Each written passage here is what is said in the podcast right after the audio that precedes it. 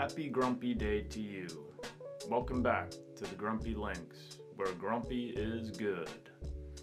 Today, we're going to go into detail more about using grumpiness to find happiness every day. All right, let's get started.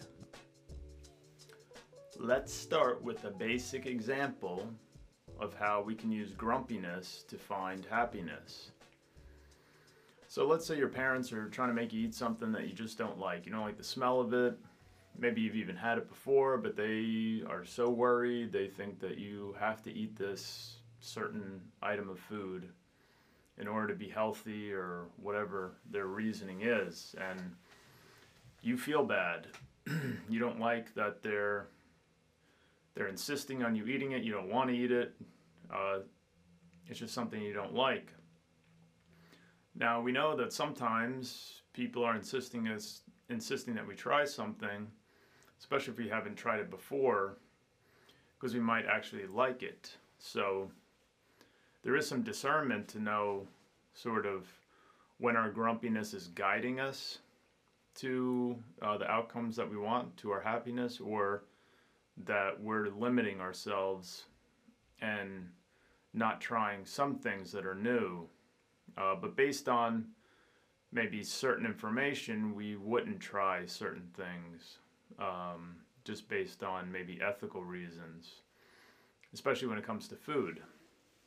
So when we sort of put up a uh, boundary, even with our parents, that we're not going to eat something, and that we learn to keep firm boundaries and and uh, and stand up for ourselves can lead to happiness. So even though I'm annoyed that my parents are insisting that I try something or eat something that I don't want to eat, and I maintain that boundary and I don't eat it. And I learn not to care how my parents really feel about me uh, deciding not to eat something that I don't want. Now, of course, there's going to be parents that force kids, and there's all different levels depending on the family. But if you have reasonable parents and they sort of just let it go, you know, maybe you've tried that food before and it's just something you don't like.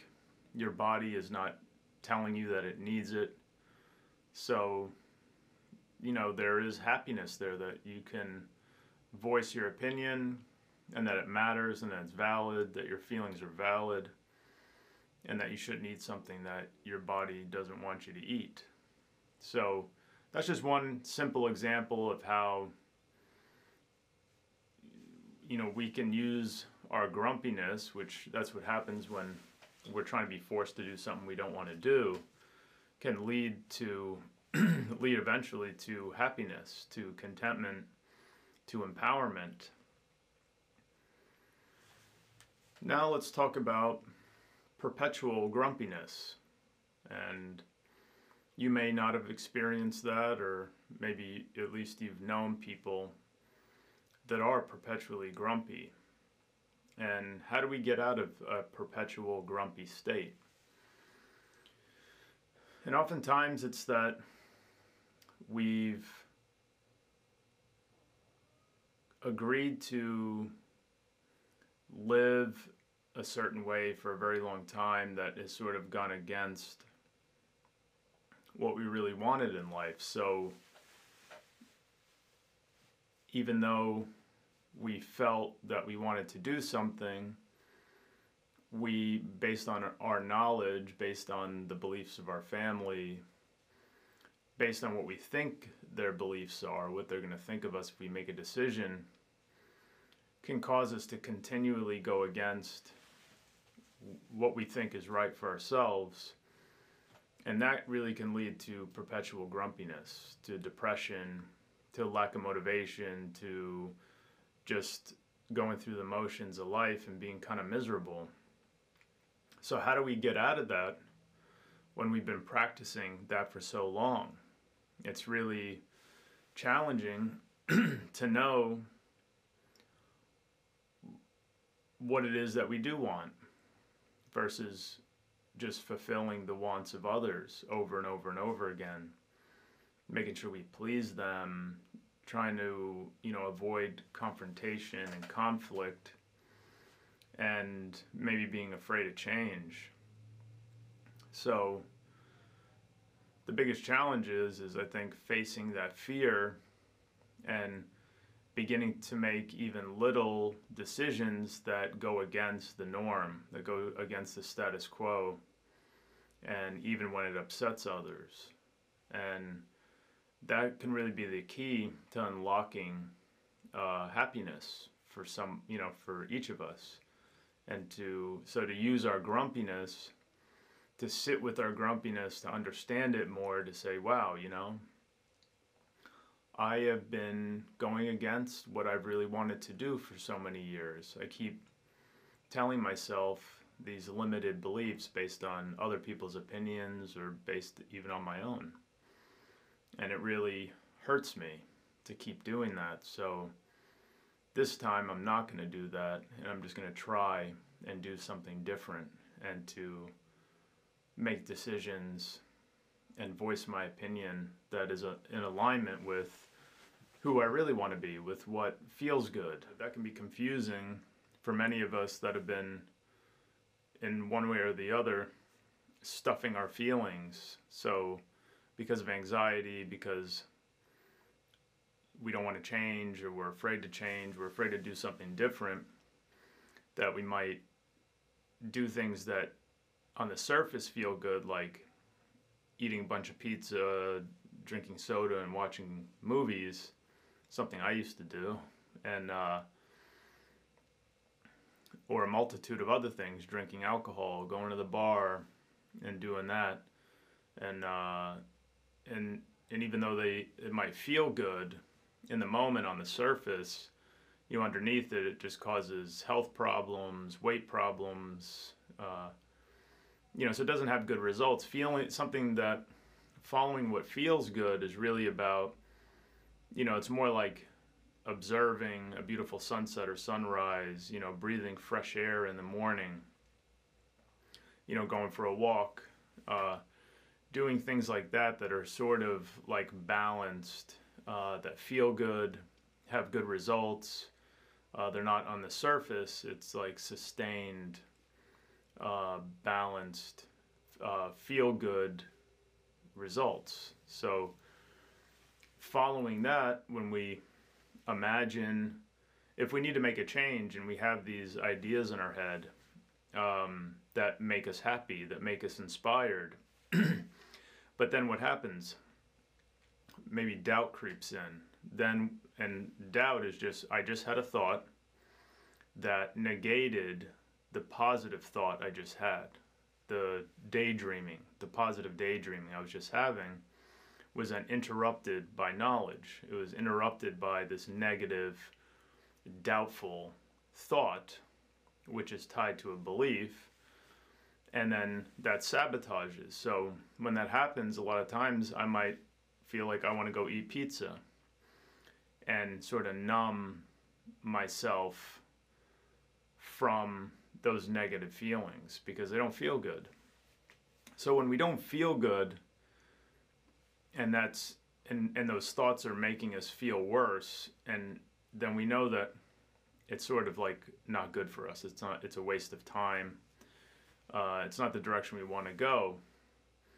And let's compare that. So if like let's say i really want to you know i don't know So, let's say oh my gosh you know i, I see people sew and i see so many beautiful things i want to do that too but then you think, oh, I've never sewed before. Oh, there's so many people that are better than me.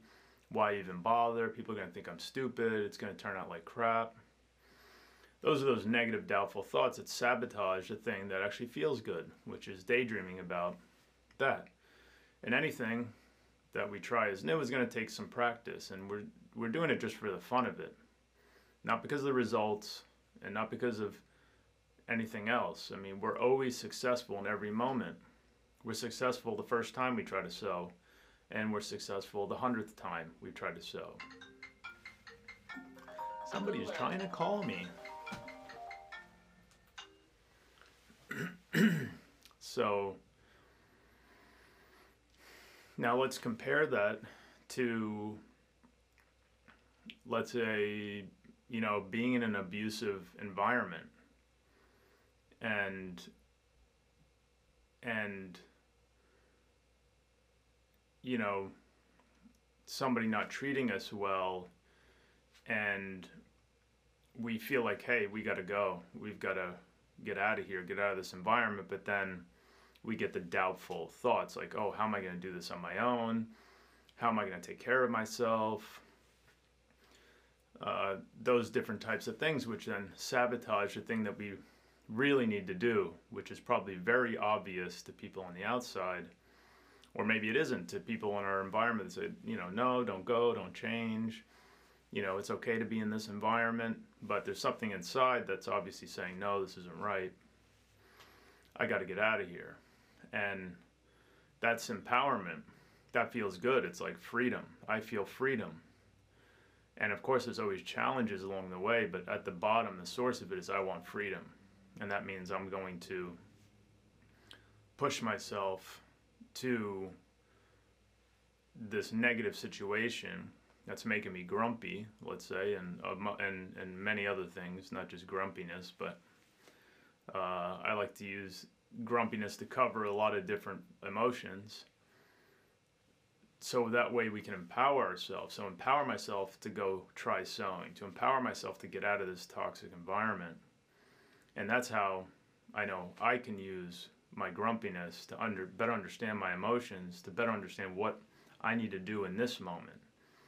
And that's always changing. A situation when I'm 12, I'm going to have a different decision than when I'm, you know, 40. Uh, in terms of maybe a similar type of dynamic, just because of a lot of different factors. So it's really about now. It's always about now. How do I feel now? What feels good now? And then following that to make the decisions I need to be happy, to feel empowered, and to feel motivated, motivated and inspired. I hope today's episode offered a little clarity on using grumpiness to find happiness more and more.